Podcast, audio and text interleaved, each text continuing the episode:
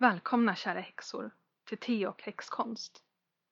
Den här veckan har Sofia fått förhinder så här sitter jag, Jessica, med en kopp marelste i handen och en splitterny mikrofon och försöker att inte låtsas om att jag pratar med mig själv.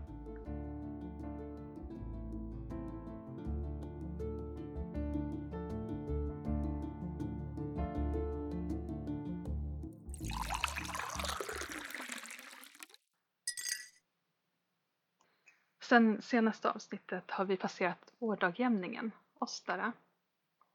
Jag och Sofia möttes upp den dagen och klättrade upp på ett berg i en förort till Stockholm och där välkomnade vi våren. Det var jättekallt eh, och det blåste mycket men vi hade jättefin utsikt. Vi läste dikter till vårgudinnorna och vi bröt oss loss från vinterns begränsningar. Den här veckan har jag även sått fröer och ni ska veta att jag är häxan med de ogrönaste fingrarna man kan tänka sig. Jag är hellre den häxan som går ut på promenad och letar efter örter och plockar med mig hem snarare än den som odlar. Men så försöker jag ändå då och då. Och för några år sedan så fick jag en belladonna av en vän och den har faktiskt klarat sig. Men den här gången sådde jag spikklubbefrön som jag har sparat från ett tidigare år och bollmört och alrunna som jag hade beställt hem. Jag har planterat alruna tidigare och varje gång jag gör det så slår det mig att de små frönen ser ut som små embryon. Och det är så fint på något sätt eftersom alrunan ska växa sig till en och bli en rot som ser ut som en människa under jorden. Den allra första gången som jag sådde en alruna så hade jag fått ett enda litet frö av en annan häxa. Jag har för mig att det var på hösten jag sådde det. På något sätt kändes det lämpligt att så det kring Sauen där någonstans i oktober-november. Jag hade läst om hur växter i allmänhet och alrunor i synnerhet kunde bli familjers hjälpandar, precis som katter och korpar och harar. Och det var nog med den avsikten som jag planterade mitt frö. Och ändå fanns det någon sorts tveksamhet inom mig. På något sätt så kände jag oro inför att alliera mig med en alruna och idag kan jag inte alls förstå varför. Men jag minns att jag kände ett visst motstånd när jag ställde krukan med det nysådda alrunefröet på mitt nattduksbord första kvällen. Den natten drömde jag att det ringde på dörren. Jag visste att det fanns faror utanför huset men ändå gick jag och öppnade och utanför stod det en familj med trasiga kläder. De såg ut lite som en sån här statarfamilj i någon gammal film om svenskt 1800-tal. Så jag var glad att jag hade öppnat för då kunde jag hjälpa dem. Men plötsligt så ven en pil genom luften och träffade den här familjen och de föll framåt. Och det visade sig att de var gjorda av kartong, som en sån här kartongfigur. De bara ramlade rakt på magen. Och i samma stund förstod jag att det här inte alls var en trasig, fattig familj utan att det var någonting som ville mig riktigt ont. Och bakom dem uppenbarade sig min Alruna. Och hon var en tunn tjej med flickaktigt utseende och mörkt hår i parsfrisyr. Hon hade en röd kjol på sig och ett svart linne och en pilbåge i handen och så hade hon ett sånt här kogel med pilar över axeln. Och hon hade just räddat mitt liv. Hon såg allvarligt på mig och så sa hon Jag sa ju att du skulle behöva mig. Den alrunan blev aldrig en rot och jag har som sagt de ogrönaste fingrarna. Men jag kände mig ändå väldigt besviken. Men så tänker jag att den där superhjälteflickan i min dröm, att hon har funnits i de alrunor som jag ändå lyckats få till på en liten rot utav. Och jag tänker att hon finns i de alrunefröna som jag sådde i veckan. Den här gången sätter jag mina frön på våren. Både för att jag tror att de växer bättre då, men också för att det är en del av årshjulet. Vi sår frön på våren med våra intentioner och förhoppningar. Solljuset växer, naturen växer och på samma sätt kan våra önskningar och projekt växa. Våren är tillblivelsens tid det är då som krafterna möts för att skapa nytt liv. Djuren parar ihop sig, växterna pollinerar varandra, regn och solsken från himlen sätter fart på fröna under jorden. Inom häxkonsten pratar vi ibland om det heliga bröllopet. när guden och gudinnan smälter samman och bildar en gudomlig enhet eller skapar nya former. Ett vikanskt koven ska alltid ha en översteprästinna och en överstepräst för att representera gudinnan och guden och för att balansera det kvinnliga och manliga i cirkeln. Och en av de viktigaste ritualerna inom Wicca, som jag har förstått det, är att iscensätta det heliga bröllopet med en rituell kniv som möter vätskan i en bägare. Det pågår en debatt inom häxkonsten om att det är för stort fokus på heteronormativa relationer och att hbtq-människor hamnar utanför i en mytologi där det gudomliga delas upp i manligt och kvinnligt. På en gudinnekonferens i Glastonbury hörde jag ikonen Starhawk kommentera just det här problemet under ett föredrag och en åhörare eldade upp sig över att barn könskorrigeras innan de är myndiga. That is fake news, ropade hon på exakt samma vis som den dåvarande presidenten brukade göra. Det är uppenbarligen ett laddat ämne. Men vi får komma ihåg att Gerald Gardner levde i en tid när det fortfarande var lagstadgat att män skulle ha högre lön än kvinnor eftersom det var de som skulle försörja fru och barn. Om en kvinna valde att jobba på 50-talet så var det för att hon tyckte att det var lite skoj. Att säga att en man och en kvinna skulle ha samma status i en grupp var progressivt för hans tid. Och att det gudomliga kunde vara både manligt och kvinnligt var något som vår västerländska kultur inte hade hört maken på på hundratals, i vissa fall tusentals år. Personligen tror jag inte att det har med kvinnligt och manligt att göra. Jag tror att det handlar om krafter som kompletterar varandra. Fast å andra sidan så är det viktigt med detaljerna för att alla ska vara inkluderade så jag tror att debatten ändå behövs. Och det fina med häxkonsten är ju att den inte är statisk. Att den är under ständig utveckling. Att den ska utvecklas och att varje häxa följer sin egen väg. Så det heliga bröllopet kan handla om Frigg och Sunna om vi vill. Eller om Apollon och Dionysos.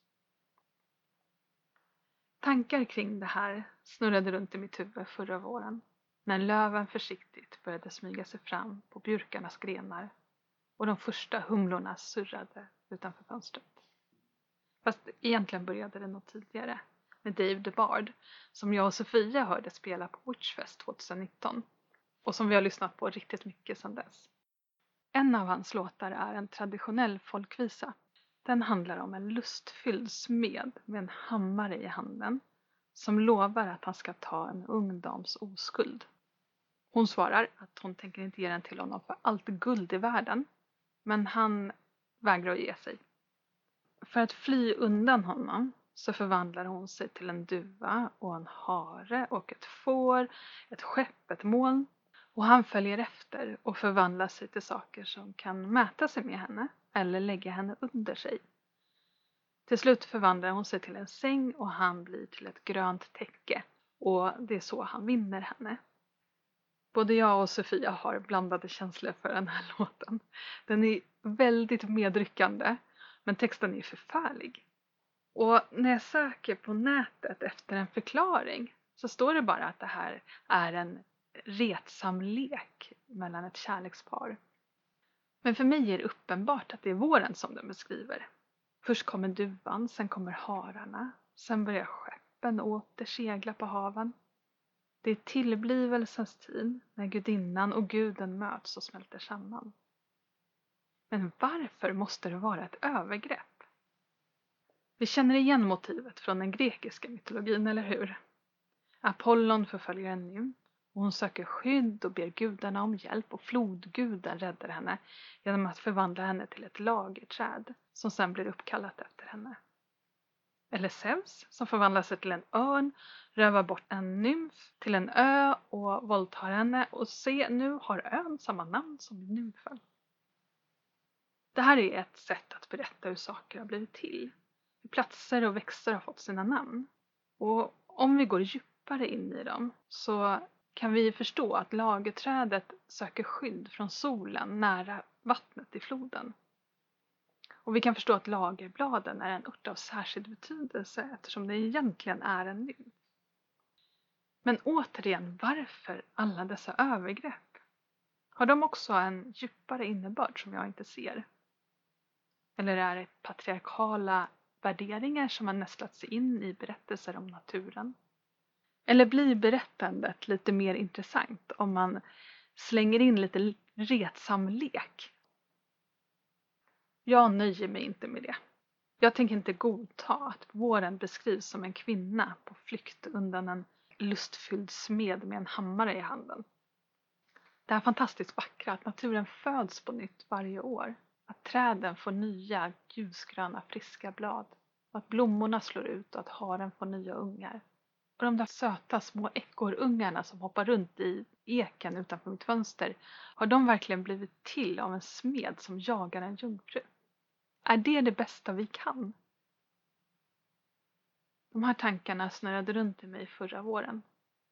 Hur ville jag att det skulle vara? Hur skulle folkvisan låta om det var jag som hade skrivit den? Och till slut började en dikt ta form i mitt huvud.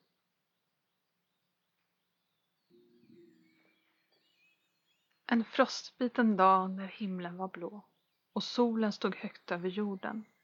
På en stig mellan tall och granstammar grå. En vildman gick genom skogen. Han kom till en glänta av björkar och snö där solljus sken ner över barken. Och mitt i snön stod den vackraste mö med fötterna bara på marken. Med svällande hjärta och kärlek i blick klev vildmannen raskt in i gläntan och skogsrået honom till mötes gick. Så vildmannen sa utan väntan. Jag är din för evigt och om jag får, så går jag gärna vid din sida. Men jungfrun skakade sitt mossgröna hår, log och la en arm om hans midja. Hon sa, möt mig där blåbärsriset spirar, så levande grönt och fullt av hopp, där våren en filt av värme virar omkring jordens vintertrötta kropp. När tiden var inne möttes de och kärleken mellan dem var stor. En dag och en natt delade de på den plats där blåbären gror. Och stjärnorna gnistrade högt ovanför medan glädjen höll jungfrun fången. Men dagen nalkades med fåglars kör och snart skulle natten vara gången. När morgonen kom sa vildmannen tyst. Jag följer din djupaste önskan. Men jungfrun gav honom en kärleksfull kyss och tog några steg bort från grönskan. Hon sa, möt mig där körsbärsträden prålar med vita blommor vackra som få. Under vårsolens första värmande strålar kan vi vila tillsammans vi två. När tiden var inne möttes de och kärleken mellan dem var stor. En dag och en natt delade de på den plats där körsbären gror. Natten var stilla och månen sken ner genom ett tak av vita grenar och på ängen växte det blommor allt fler intill tuvor, grässtån och stenar. När morgonen kom sköt vildmannen in. Jag vill så gärna dela din värld. Om det är din önskan så är jag din. Men jungfrun återtog sin färd. Hon sa, möt mig i äppelträdens salar där solen mjukt smeker din kind och skära blad mot marken dalar genom vårkvällens ljumma vind. När tiden var inne möttes de och kärleken mellan dem var stor. En dag och en natt delade de på den plats där äpplena gror. Och skogsrået visste att nätter tar slut och att de återigen måste skiljas. Men för stunden kunde hon lugnt andas ut och låta sin kärlek beviljas. När morgonen kom sa vildmannen så, nu stannar vi väl ändå här. Det är enbart dig som jag tänker på, den enda jag håller kär. Hon sa, möt mig där rosenknoppar vilar efter vårens allra sista natt. Där humlor och bin mellan blommor ilar. Där väntar jag dig min skatt. När tiden var inne möttes de och kärleken mellan dem var stor. En dag och en natt delade de på den plats där nyponen gror. Älvorna dansade och dimman låg tät. Knappt hördes koltrastens prassel och spindlarna spann sina praktfulla nät mellan ekar, hagtorn och hassel. När morgonen kom sa vildmannen milt med kärleksfullt darrande röst. Jag vet att du är en som måste leva vilt, men hos mig kan du alltid få tröst. Hon sa, möt mig i fläderträdens lundar när sommaren åter tar fart och årets varmaste dagar stundar. Där finner vi varandra snart. När tiden var inne möttes de och kärleken mellan dem var stor. En dag och en natt delade de på den plats där fläderbären gror. När morgonen kom brast skogsrået ut. Nu känner jag livet i mig. Nu stannar jag här vid din sida till slut. Nu vandrar jag bara med dig. Snart ska vi njuta av frukter och bär, saftigt söta, röda och blå. Och till hösten mognar äpplena här och till slut även fläderbär små.